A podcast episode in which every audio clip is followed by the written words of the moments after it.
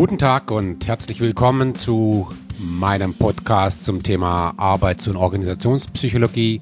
Mein Name ist Armin Trost und ich wünsche viel Spaß beim Zuhören.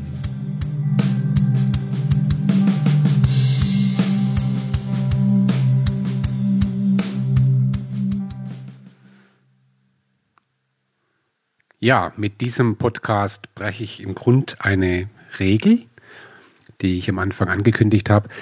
Ich habe ja gesagt, dass ich in den ersten Podcast vor allem die Theorie darlegen möchte, also psychologische Grundlagen und in die Anwendungsfelder erst später reingehen möchte. Jetzt haben wir im letzten Podcast so schön über Unternehmenskultur gesprochen und irgendwie kann ich nicht anders als einen äh, Podcast direkt anzuschließen, der sich mit der Frage beschäftigt, inwieweit man denn Unternehmenskultur aktiv gestalten kann oder gar verändern kann. Ähm, ich mache das deshalb jetzt direkt, weil es sich so schön anschließt, habe ich auch beim letzten Podcast angekündigt. Und ja, es bietet sich einfach an. Es ist ein äh, hochrelevantes Thema. Äh, wir begegnen ja heute sehr vielen Unternehmen, die sagen, wir wollen eigentlich nicht mehr so sein, wie wir sind.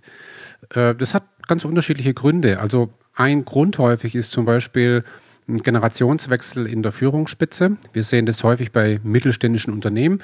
Da kommt dann sozusagen die Tochter als Nachfolgerin des Vaters. Der, der Vater hat den Laden aufgebaut und hat ihn sagen wir, mit patriarchalischer Hand geführt, hat äh, alle Entscheidungen gefällt und, und, und, und.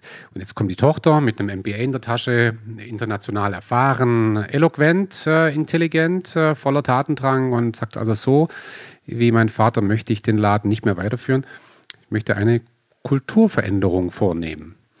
Ähm, viele Unternehmen stehen vor der Herausforderung, dass sie sagen, na ja, also wir haben momentan eine Kultur, die es uns nicht in ausreichendem Maße erlaubt, so zu agieren, wie wir gerne agieren würden, nämlich schnell und anpassungsfähig, um jetzt nicht das Wort agil zu nennen, aber im Grunde genau das ist damit gemeint.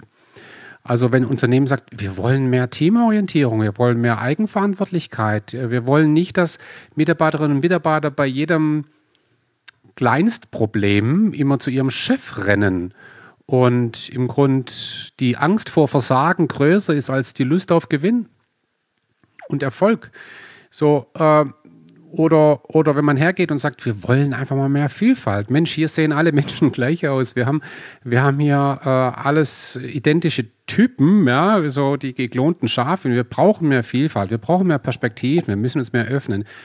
Und, und, und, und, und. Also die, die, äh, die, ähm, die Treiber für kulturelle Veränderung sind mannigfaltig. Äh, nicht zu vergessen, auch das Gefühl vieler Arbeitgeber, dass sie mit der aktuellen Unternehmenskultur nicht mehr die richtigen Leute erreichen können. Sie haben das Gefühl, nicht attraktiv genug zu sein, gute Leute nicht halten zu können.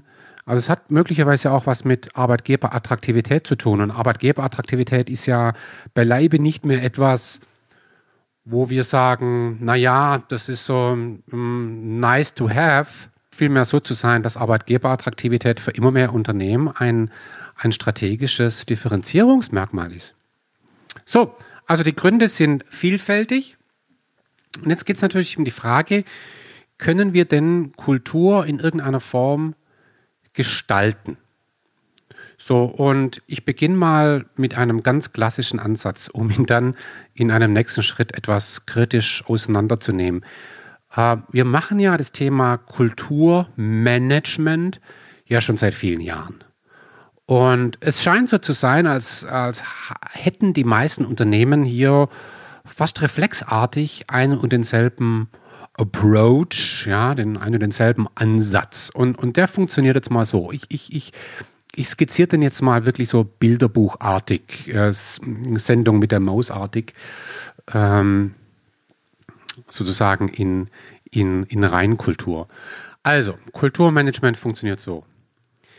Führungskräfte, man bedenke Führungskräfte, nicht normale Mitarbeiter, Indianer, sondern die Häuptlinge, die treffen sich in einem schönen Hotel.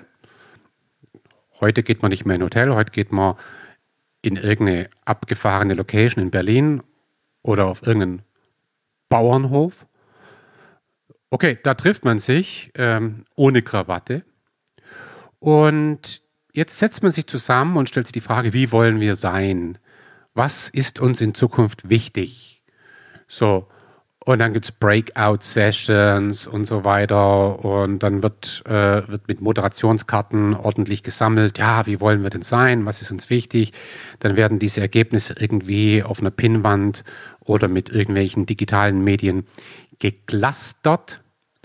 Und danach stehen da ganz viele Punkte an der Wand und dann, und dann dürfen die Teilnehmer die Punkte punkten. Mit Punkte punkten. Was glaubt ihr jetzt? Also was ist aus eurer Sicht am wichtigsten? So. Und äh, ja, am Ende kommt nach einem langen Prozess eine Liste von Statements raus. Ähm,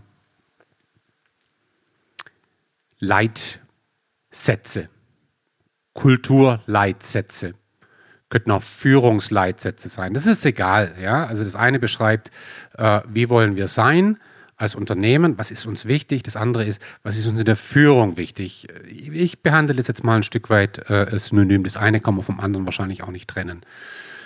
So, jetzt gehen wir mal davon aus, das Ergebnis äh, dieses Workshops ist ein, ein, es sind mehrere Leitsätze, Kulturleitsätze. Und die werden jetzt schön äh, übersetzt in in markige Sprüche, es wird schön poliert, es, kommen, es kommt eine schöne Broschüre raus, Poster, Karten, die man sich in die Hosentasche stecken kann, ähm, etwas, was man in der Mitarbeiterzeitung publizieren kann. Äh, also die Unternehmen, Unternehmenswerte werden jetzt sozusagen marketingmäßig aufbereitet und an die Mitarbeiterinnen und Mitarbeiter kommuniziert. Damit nicht genug. Ähm, jetzt finden breit angelegte Workshops statt. Also, die Kolleginnen und Kollegen werden eingeladen zu, zu Workshops. Äh, so ein Workshop geht immer gern so einen Tag und dort werden jetzt diese Werte präsentiert. Da steht jetzt zum Beispiel drauf Offenheit. Wir wollen offen sein für Neues für Menschen, für Kunden, für Marktentwicklungen, neue Ideen. Also offen wollen wir sein. Und es stehen natürlich noch andere Dinge da drauf. So, und jetzt haben die, die anwesenden Kolleginnen und Kollegen die Aufgabe, in Breakout-Sessions zu überlegen, was heißt es denn jetzt für den Alltag? Und wir müssen jetzt sozusagen Verhaltensmuster reflektieren, äh, Situationen reflektieren. Was heißt das jetzt im Kundenkontakt? Was heißt das jetzt im, wirklich im Alltag, in, in unterschiedlichsten Situationen? Sie sollen also diese Werte verinnerlichen, indem sie sie reflektieren entlang bestehender äh, Verhaltenssituationen, um es mal so auszudrücken. Ja? So, ähm, dem nicht genug. Häufig äh, werden diese Werte dann auch auf der Website zum Beispiel kommuniziert. Manchmal sind sie dann wirklich auch, auch Teil der Produktmarke oder der, der Arbeitgebermarke. Also wenn man sich zum Beispiel zu nachhaltigem Verhalten verpflichtet, dann könnte es ja sein, dass man als Unternehmen hergeht und sagt, Nachhaltigkeit ist nicht nur ein Wert in unserer Zusammenarbeit im Unternehmen, sondern ein Wert, den wir auch nach außen kommunizieren, weil wir verstanden haben, das hört der Kunde gern und damit kann man sich möglicherweise auch, auch vom, vom Wettbewerb differenzieren. Dem nicht genug. Ähm, viele Unternehmen haben ja das sogenannte jährliche Mitarbeitergespräch. Äh, dazu kommen wir übrigens auch noch in aller Breite. Und jetzt kann man natürlich hergehen und auch äh, diese Werte in den jährlichen Mitarbeitergesprächen zum Thema machen. Und dann sitzt die Führungskraft äh, mit dem Mitarbeiter zusammen und sagt, also Jürgen, ja, wir haben ja hier den Wert Offenheit, jetzt äh, berichte mal, wo bist denn du offen? So, dann muss der Jürgen überlegen, sagen, hm, wo bin ich offen? Und, und, dann sagt die Führungskraft, ja, also mit deiner Offenheit ist vielleicht noch nicht so ganz äh, äh gut bestellt. ähm, ja, oder ganz gut äh, bestellt, wie auch immer. Also auch man nutzt das jährliche Mitarbeitergespräch möglicherweise, um diese Werte nochmal zu reflektieren. So, auch dem nicht genug. Äh, häufig äh, führen ja Unternehmen auch äh, äh regelmäßige Mitarbeiterbefragungen durch. Zu dem Thema kommen wir auch noch. Und auch da äh, werden dann nicht selten äh, die, die, die, die Mitarbeiter gefragt, so wie schätzt ihr es denn jetzt ein mit Offenheit? Ja? Wo stehen wir da aus eurer Sicht? Ja, manche Unternehmen machen das mit äh, regelmäßigen Mitarbeiterbefragungen, die, sagen wir mal, alle ein, zwei Jahre stattfinden. Manche Unternehmen machen das mit sogenannten Pulsbefragungen. Dazu kommen wir auch noch. Pulsbefragungen, wo man im Grunde ständig fragt, also vielleicht jede Woche, jeden Tag, jeden Monat, ja, also auch solche Ansätze gibt es. Einfach um zu sehen, wie denken die Mitarbeiterinnen und Mitarbeiter über die bestehenden Werte.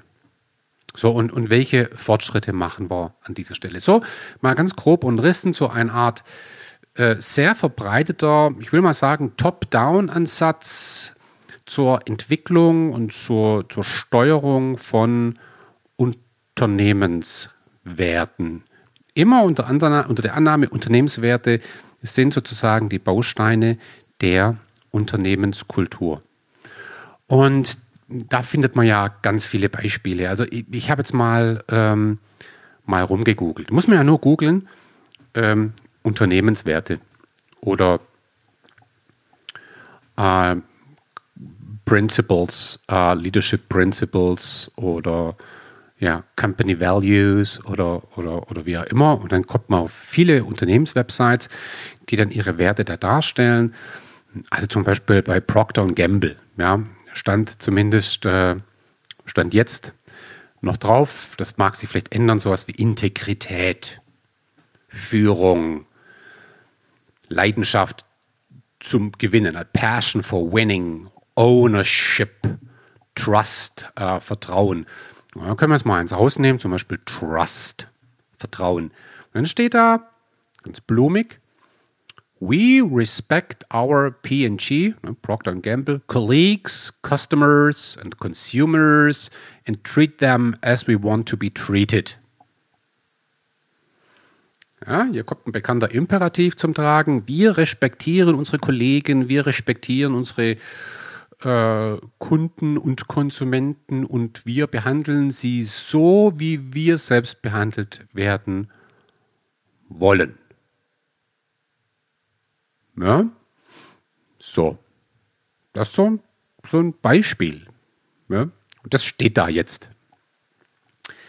Es ist alles sehr schön und, und, und, ich glaube auch tatsächlich, dass man äh, gut daran tut, äh, immer wieder mal die, die aktuellen Werte zu reflektieren.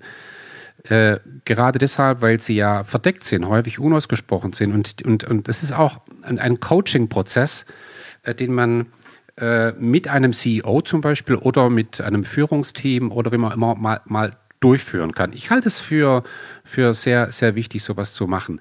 Ob man aber nun mit der Entwicklung neuer Werte tatsächlich eine Unternehmenskultur drehen kann, gestalten kann oder ihr eine andere Stoßrichtung gibt, einen anderen Anstrich, wie auch immer das jetzt ausdrückt, mag ich ein Stück weit zu bezweifeln.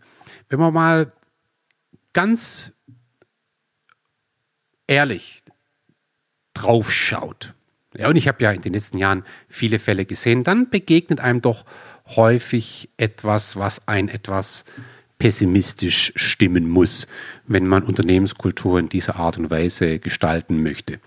Also es gibt so, eine, so einen Running Gag ja, unter Organisationspsychologen, der besagt, wenn du ein Unternehmen verstehen möchtest, dann schau dir sein Leitbild an und betrachte dieses Leitbild sozusagen als negativ der Realität. Negativ bedeutet, all das, was im Leitbild steht, findest du dort nicht. Und was findest du? Du findest das, was nicht auf dem Leitbild steht. Also man muss im Grunde alle Inhalte des Leitbilds einfach mal ins Gegenteil verkehren würde ich das in dieser Ex Extrema, in, in diesem Extremheit da äh, akzeptieren? Ja, eher nicht, aber da ist schon was dran. Weil natürlich die Führungskräfte das quält und das bläht und das beschäftigt, was nicht ist. Und sie dann in einem, in einem äh, Kulturprozess natürlich die Dinge zum Ausdruck bringen, wo sie sagen, aber so sollten wir sein. Ja, so sollten wir sein. Also es ist ein, ein Wunsch über etwas, was momentan nicht besteht. Und es ist auch klar, vielleicht würde man auch nicht die Dinge zum Leitprinzip machen, die man eh schon hat und, und die, die absolut selbstverständlich sind. Ja, man will ja etwas verändern. So, ähm, also dieses äh, äh, Leitbild als, als äh, das basiert, äh, wo der Wunschvater des Gedanken ist, ähm, das scheint mir nicht selten der Fall. Das ist in dem Moment zunächst mal okay. Äh, nur problematisch wird es dann, wenn man diese Werte an die Mitarbeiterinnen und Mitarbeiter kommuniziert. Weil, ich meine, stellen wir uns normal, normale Mitarbeiter vor.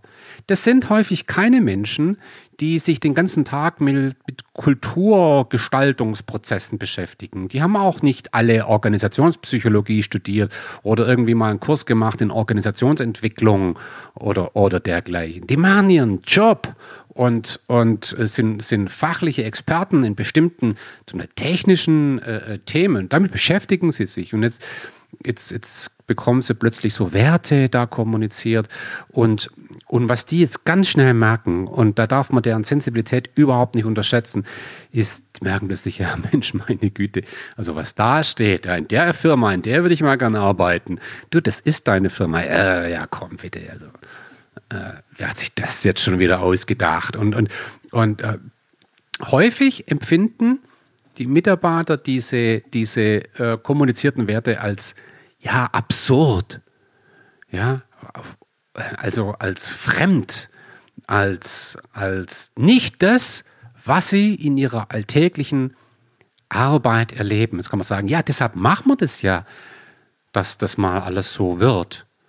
Und weil die Mitarbeiterinnen und Mitarbeiter ja häufig schon über mehrere Jahre viel haben kommen und gehen sehen, sind die häufig da ein bisschen äh, äh, zurückhaltend. Also man darf da nicht erwarten, dass die alle äh, sich vor Begeisterung plötzlich in den Armen legen und sagen, oh, mit diesen Werten, ja, yes, so werden wir eine ganz tolle Firma. Das, ja, das da glauben die schon mal nicht so dran. Ja, das geht vielleicht auch vorbei. Ja? Also warten wir mal ab. So und und dann ist natürlich das Problem, dass diese Werte ja allgemeingültig sind fürs gesamte Unternehmen und, und, und, für alle Unternehmensbereiche. Entsprechend generisch sind die häufig. Ja? Und äh, äh, wenn da zum Beispiel sowas steht wie Offenheit, wir wollen offen sein oder wir wollen uns respektvoll begegnen. Ja, meine Güte, was bedeutet das denn? Ja, also was bedeutet das? Jetzt mal ganz konkret ausgedrückt. Hm. Ja, ich meine, da kann natürlich jetzt jeder Mitarbeiter seinen frontalen Kortex äh, äh, äh, bemühen und mal überlegen, hm, was bedeutet das und so. Und dann kommt man sicherlich so auf ein paar Ideen. Aber das alltägliche Verhalten ist ja schon von tiefer liegenden Gehirnstrukturen geprägt, äh, von Dingen, die man über viele Jahre gelernt hat und die man internalisiert hat. Und, und die sind oft gar nicht so zugänglich. Also äh, auch deshalb sind diese Überlegungen auch in Workshops, was bedeutet das konkret, häufig sehr künstlich und sehr idealisiert und werden von den Betroffenen häufig nicht als das erlebt, was sie, was, was dann tatsächlich in Zukunft im Alltag stattfinden soll. Also so nett diese Übungen ja sind. Ja. Und wie gesagt, es scheitert häufig daran, dass diese, diese, diese Werte häufig unglaublich viel Raum für, für Interpretation bieten. Und je nachdem, wo ich herkomme, interpretiere ich halt Offenheit sehr unterschiedlich. Ja. So. Und weil diese Werte so generisch sind, sind die häufig ganz wenig distinkt. Also der, der, der äh, Professor Ulrich, den Personalern bekannt, Dave Ulrich, der hat mal von einer Übung berichtet, wo er mit CEOs zusammengearbeitet hat und hat die, die im Vorfeld gefragt, bringt mal alle eure Leitsätze mit. Und dann hat er die Leitsätze anonymisiert und einfach mal als Text dargestellt und alle an die Wand gehängt. Und die CEOs hatten die Aufgabe, ihr eigenes Leitbild zu identifizieren. Und tatsächlich waren die CEOs dazu nicht in der Lage. Und es war nicht deshalb so, weil sie ihr Leitbild nicht kannten oder weil sie zu blöd waren und so, sondern weil da stand überall das Gleiche drauf. Ja, da stand halt überall irgendwie, ja, wir rücken den Kunden ins Zentrum und wir sind ein Team und wir sind alle gleich und, und wir, wir gehen respektvoll miteinander um und so. Die sind oft wenig distinkt, wie wir sagen, also oder unique. Äh, und, und da kommt ein ganz grundsätzliches Problem zum Tragen, warum häufig Werte so wenig strategisch sind. Weil, also es gibt bei strategischen Aussagen eine wunderbare Regel, also ich liebe die, äh, die besagt, eine strategische Aussage ist nur dann wertvoll, wenn ihr Gegenteil auch Sinn machen würde den Satz, den muss man jetzt mal kurz sacken lassen. Eine strategische Aussage ist nur dann wertvoll, wenn auch ihr Gegenteil sinnvoll wäre. Weil wenn eine strategische Aussage per se grundsätzlich sinnvoll ist und keine Alternative zulässt, dann brauche ich sie nicht. Also, wenn ich sage, wir wollen uns mit Respekt begegnen, ja, dann nicken natürlich alle, sagen, ja, ja, Respekt, cool, ja ja, hey, Respekt, das wäre mal was. Ne? Ja, das Gegenteil davon wäre, wir begegnen uns mit, wir begegnen uns respektlos. Da wird jeder sagen, nein. ja, klar, natürlich nicht. Aber dann ist die Respektaussage auch wertlos. Hm? Also, aber warum ist das so?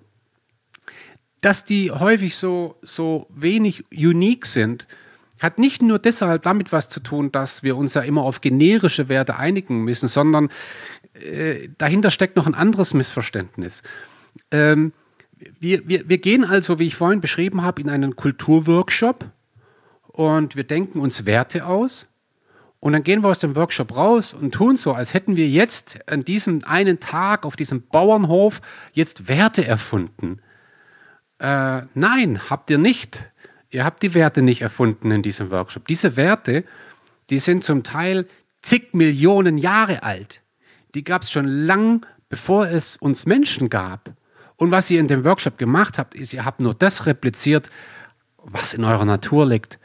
Also das hat ja der wunderbare Psychologe äh, Jonathan Haidt äh, so schön äh, dargestellt in seinem tollen Buch The Righteous Mind, wo er gesagt hat, also es gibt Werte, die sind einfach angeboren.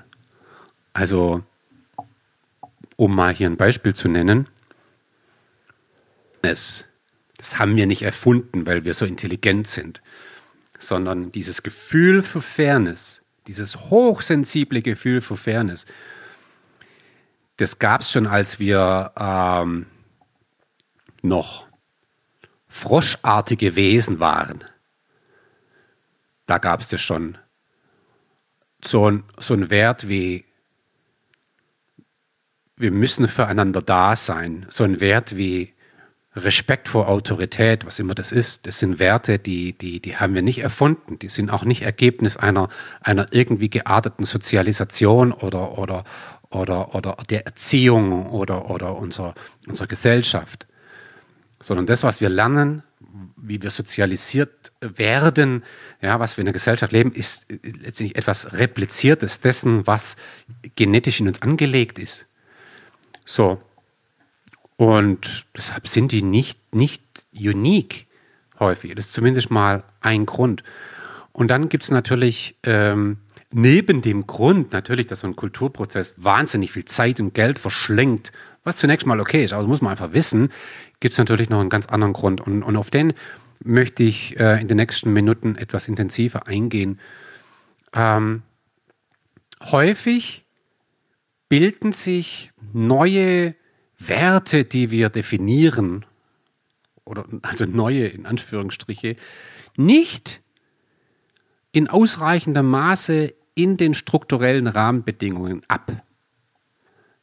Wie gesagt, ich komme da gleich nochmal drauf. Aber was für die Mitarbeiterinnen und Mitarbeiter wichtig ist, ist nicht das, was auf irgendeiner in einer Broschüre steht oder auf irgendeinem Poster oder was ein CEO sagt, wenn er sich in einer, einer, einer, einer groß angelegten Informationsveranstaltung vorne hinstellt und sagt, so wollen wir jetzt sein, das ist für die nicht maßgeblich, sondern für die ist maßgeblich, was tagtäglich ist. Wie Entscheidungen gefällt werden, wie Ressourcen verteilt werden, wie man tatsächlich ganz konkret sichtbar miteinander umgeht das Greifbare, das Erlebbare, das Beschriebene, also die formalen Strukturen sind entscheidend. Und wenn die formalen Strukturen nicht im Einklang sind mit den Unternehmenswerten, dann haben die Unternehmenswerte eine Überlebensdauer von schätzungsweise keine. Zero. Ja, sie sind das Blatt nicht wert, auf dem sie geschrieben sind. Ja, so. Und das mündet in eine Auseinandersetzung, die halte ich für absolut essentiell. Es gibt nämlich beim Thema Kultur und Kulturveränderung zwei Theorien, wenn man es mal äh, ein bisschen einfach darstellt. Und die Theorie, die ich eben dargestellt habe, die implizite Theorie, die, die hinter diesem klassischen Ansatz steht, ist im Grunde folgende. Wir beginnen mit der Kultur. Wir definieren Kultur, wir beschreiben Kultur und die damit verbundenen Werte. Wir kommunizieren die, wir reflektieren die und versuchen irgendwie diese Werte den Kollegen nahezubringen. Wer ist wir? Das ist eine ganz spannende Frage an der Stelle. Ja, meistens das Management und die Führungskräfte. Wir bringen den Leuten bei, was wichtig ist. Und äh, also wir beginnen mit Kultur und glauben dann in einem Nachfolgeschritt, dass das jetzt das Verhalten bedingt. Kultur bedingt Verhalten. Wenn die Leute mal alle verstanden haben, dass Offenheit wichtig ist, dann werden sie sich auch in ihrem alltäglichen Verhalten offen zeigen. Das ist die implizite Annahme. Was in dieser Theorie nicht vorkommt, ist so etwas wie Struktur. Die führt sozusagen ein, ein Paralleldasein. Naja, da, da kann man sich auch mal drum kümmern, irgendwann oder irgendwie so. Also die strukturellen, formalen Rahmenbedingungen. Arbeitszeitbedingungen beispielsweise, äh, äh, die, die Entlohnungssysteme, äh, Betriebsvereinbarungen und, und, und, und, um die kümmern wir uns andermal. Das bedeutet ja viel Arbeit. Ja. Also wir, wir beginnen mit Werten und glauben, wenn die Leute die Werte verstanden haben, haben dann, dann verhalten sie sich entsprechend. Das ist die Theorie Nummer eins. Die Theorie Nummer zwei hat die gleichen Bausteine wie Theorie Nummer eins, aber eine andere Reihenfolge. Diese Theorie sagt, wir beginnen überhaupt nicht mit Kultur, sondern wir beginnen mit Struktur. Wir beginnen mit den harten Dingen, ja, die möglicherweise äh, befeuert sind von einer angestrebten Kultur. Also wir wollen offener sein, wir wollen fairer sein, wir wollen, wir wollen Teamarbeit. Okay. Machen wir mal das Beispiel, ja. Wir wollen, dass die Leute mehr in Teams denken. Wir wollen keine Einzelkämpfer mehr akzeptieren hier, ja, sondern Teams. Der Einzelne muss sich den Teamzielen unterordnen.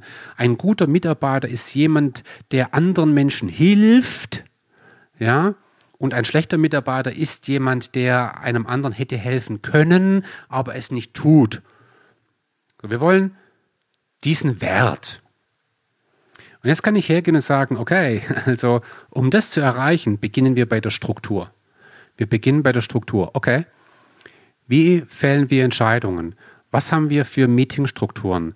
Wie, wie findet Leistungsbeurteilung statt? Darüber reden wir noch. Wenn ihr wenn ihr eine individuelle Leistungsbeurteilung habt, möglicherweise mit, mit Verteilungsvorgaben, ja, wo immer ein bestimmter Anteil von Mitarbeitern als Loser dastehen muss, ein bestimmter Prozentsatz von äh, Mitarbeitern als, als, als, als Gewinner, dann ist das ein strukturelles Merkmal, das Teamarbeit einfach nicht fördert, sondern das Einzelkämpfertum. Also muss ich mit der Struktur beginnen, mit Regeln, mit Prozessen, mit Hard Facts.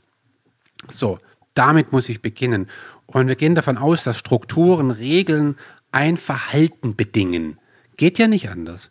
Ja, also äh, geht schon anders, aber, aber die harten Dinge haben wahrscheinlich häufig einen, einen härteren Durchschlag auf bestimmtes Verhalten als alles andere, wenn man Dinge anders regelt. So. Und wenn die Leute sich dann anders verhalten, dann werden sie die darunterliegenden Werte irgendwann mal internalisieren. Durch das Verhalten entwickeln sie eine entsprechende Einstellung. Das ist eine, eine Diskussion, die gab es zum Beispiel in der Sozialpsychologie schon seit Jahrzehnten. Und da war immer dieser, dieser Richtungsstreit, wie ist es eigentlich? Ist es so, dass eine Einstellung Verhalten determiniert? Also wenn ich sage, oh, ich, ich, Umweltschutz finde ich echt toll, oh, ja, oh, habe ich eine positive Einstellung zu Umweltschutz? dann fragst du, ja, okay, fährst du mit dem Bus zur Arbeit oder wie? Nee, nee, nee, nee ich nehme schon das Auto, äh, okay. Ja, ja. Hm. Und wir haben verstanden, wenn man die Leute fragt, äh, was hast du für eine Einstellung zum mit dem Bus zur Arbeit fahren? Wenn die das nicht tun, dann werden sie sagen, ja, nicht so, er kommt ja nicht pünktlich und nicht so teuer. Hm. Ähm, wir wissen aus der Sozialpsychologie, dass es eben nicht so rum zu sein scheint, dass Einstellung Verhalten bedingt. Sondern genau das Umgekehrte der Fall ist. Wir, wir zeigen ein Verhalten und wenn wir dann gefragt werden, was ist eigentlich deine Einstellung, dann, dann, dann artikulieren wir eine Einstellung sozusagen post hoc. Wir leiten die Einstellung, die wir artikulieren, aus unserem Verhalten ab daraus könnte man den Schluss ziehen, dass wenn man Einstellungen verändern möchte, dann muss man das Verhalten verändern. Also Beispiel, jetzt mag jetzt vielleicht ein blödes Beispiel sein, das ist auch kein Beispiel aus dem, aus dem, aus dem unternehmerischen Kontext, aber äh, in den letzten Jahren haben wir zum Beispiel hier in Deutschland äh, sehr viele äh, Rauchverbote eingeführt. Ja, man darf in einem Restaurant nicht mehr rauchen. Man darf auf, in öffentlichen Einrichtungen nicht mehr rauchen. Ich habe als Student oder als Assi haben wir noch, als Assistent, als wissenschaftlicher Mitarbeiter an der Uni Mannheim, da haben wir in jedem Raum geraucht wie die Schlote. Ja? Wir haben sogar in einer mündlichen Prüfung geraucht. Und das ist noch gar nicht so lang her. Ja? Wäre heute unvorstellbar. Ja? Ähm, ich glaube, dass diese veränderte Einstellung zum Rauchen nicht durch die Kommunikation äh, bedingt war. Ich glaube da nicht dran. Also ich, ich, ich glaube nicht, dass die Leute jetzt nicht mehr rauchen in öffentlichen Orten, weil sie durch die Kommunikation endlich zu der Überzeugung gelangt sind, oh, ja, wahrscheinlich hast recht, hm, ja, ändere ich mein Verhalten. Nein, man hat die Leute gezwungen, hat gesagt, du darfst da hier nicht mehr rauchen. Ende aus, Ende der, Ende der Debatte. Und dann haben es die Leute nicht mehr gemacht. Wenn man sie heute fragt, und findest du es jetzt eigentlich gut? Dass man im Krankenhaus nicht mehr rauchen darf. Dann sagen die, ja, finde ich schon gut. Und im Restaurant, ja, ja, ist schon besser. Also, ja. also mündet in die Theorie zu sagen, Kultur ändert man nicht, indem man Kultur verändert. Ja, interessanter Satz. Ne? Also Kultur ändert man nicht, indem man Kultur verändert, sondern Kultur ändert man vermutlich, indem man Struktur verändert. Und die Struktur muss natürlich kompatibel sein mit der Kultur, die man langfristig anstrebt. Das berührt fast alles. Das berührt wirklich Arbeitszeitregelungen, Arbeitsortregelungen, das äh, so Dinge wie zum Beispiel Reisekostenregelungen. Wer fällt eigentlich jetzt eine Entscheidung in einem Meeting? Ähm, welches Verhalten wird eigentlich wie ähm, honoriert durch entsprechende Entlohnungssysteme. Ich meine, diese ganzen Prozesse, die wir auch im HR haben, die, die sind ja alles Replikation einer drunterliegendes, eines drunterliegenden Wertesystems. Und wenn man das Wertesystem verändern möchte, dann muss man den Prozessen ansetzen. Das ist sozusagen die zweite Theorie. Um es nochmal kurz zusammenzufassen, Theorie 1 ist, ich beginne mit Kultur, Kommunikation, Überzeugung, hoffe dann auf das Verhalten und die Struktur fasse ich irgendwann an. Zweite Theorie sagt, ich beginne immer mit der Struktur, das verändert das Verhalten und das Verhalten an sich ändert die Werthaltung. Also vielleicht hat es ein bisschen durchgeblitzt in meinen Ausführungen, dass ich ähm, eher Verfechter bin der zweiteren Theorie.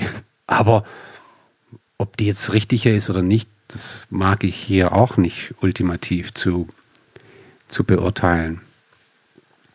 Ja, aber fürs Nachdenken lohnt sich. Ich habe übrigens noch einen anderen Ansatz kennengelernt, den, den will ich wenigstens mal kurz, kurz teilen. Der ist auch hochspannend. Ähm, das ist die sogenannte paradoxe Leitbildimplementierung. Das finde ich groß, also großartig. So was gefällt mir einfach. Also das ist so ein Beispiel von einem Unternehmen. Hat mir ein, ein, ein guter Freund äh, äh, berichtet, der diesen Prozess begleitet hat. Und so haben sich die Führungskräfte eingeschlossen. Tatsächlich, so wie bei einem klassischen Ansatz. Sie haben sich eingeschlossen und haben gesagt, welches, welches Verhalten wollen wir? Wie wollen wir sein? Was ist bei uns erwünschtes Verhalten was ist nicht erwünschtes Verhalten? Und sie haben sich gesagt, wir als Führungskräfte sind dafür verantwortlich, dass bestimmte Verhaltensweisen ähm, Raum bekommen und andere Verhaltensweisen nicht. So. Und die haben sich eingeschlossen, wie so die Ritter der Artusrunde. Ja, ein geheimes, konspiratives Meeting und haben sich da auf bestimmte äh, Principles geeinigt. So weit ist es noch gar nichts Besonderes. Das ist ein klassischer Ansatz. Aber dann haben sie einen Schwur getätigt. Und jetzt wird es spannend. Die haben den Schwur getätigt, niemals über diese Werte zu reden. Gesagt, wir werden keine Workshops machen. Wir werden keine Werte in irgendwelchen Mitarbeiterzeitschriften kommunizieren. Wir werden nichts dergleichen machen. Wir werden diese Werte geheim halten. Was sie dann aber gemacht haben, haben sie gesagt, okay, wir werden einmal im Jahr die Leute fragen nach bestimmten Verhaltensweisen und dann wollen wir, dass bestimmte Antworthäufigkeiten rückgespiegelt werden. Ja? Und wir wollen das erreichen, ohne dass wir darüber reden. Wir wollen das erreichen, indem wir Vorbild sind, einfach stille Vorbilder sind. Wir reden nicht über unsere Werte, wir leben sie. Und wir vermitteln sie in der tagtäglichen Interaktion und wir vermitteln sie in der Gestaltung struktureller Rahmenbedingungen. Und dann wollen wir mal schauen, wie weit wir kommen. So, das finde ich ziemlich interessant. Ja, ähm, paradoxe Leitbildentwicklung. Ja, ich glaube, das Wort, das kann man sich auch mal merken. Okay, also, soweit, so gut. Jetzt haben wir gesprochen über Organisationsstrukturen. In einem der letzten Podcasts, wir haben über Organisationskultur gesprochen. In den nächsten Podcasts gehen wir eine Ebene runter. Da betrachten wir den unmittelbaren Kontext von Mitarbeiterinnen und Mitarbeitern, wo wir gesagt haben, der prägt das Verhalten natürlich auch. Und ähm, eine Facette dieses unmittelbaren Kontexts ist natürlich die unmittelbare Führungskraft und das Führungsverhalten, das diese Führungskraft den Tag liegt. Deshalb werden wir uns im nächsten Podcast dann, in den nächsten Podcasts, muss ich sagen, mit dem Thema Führung beschäftigen. Eines der ganz großen Themen der Arbeits- und Organisationspsychologie. So, vielen Dank fürs Zuhören und bis zum nächsten Mal.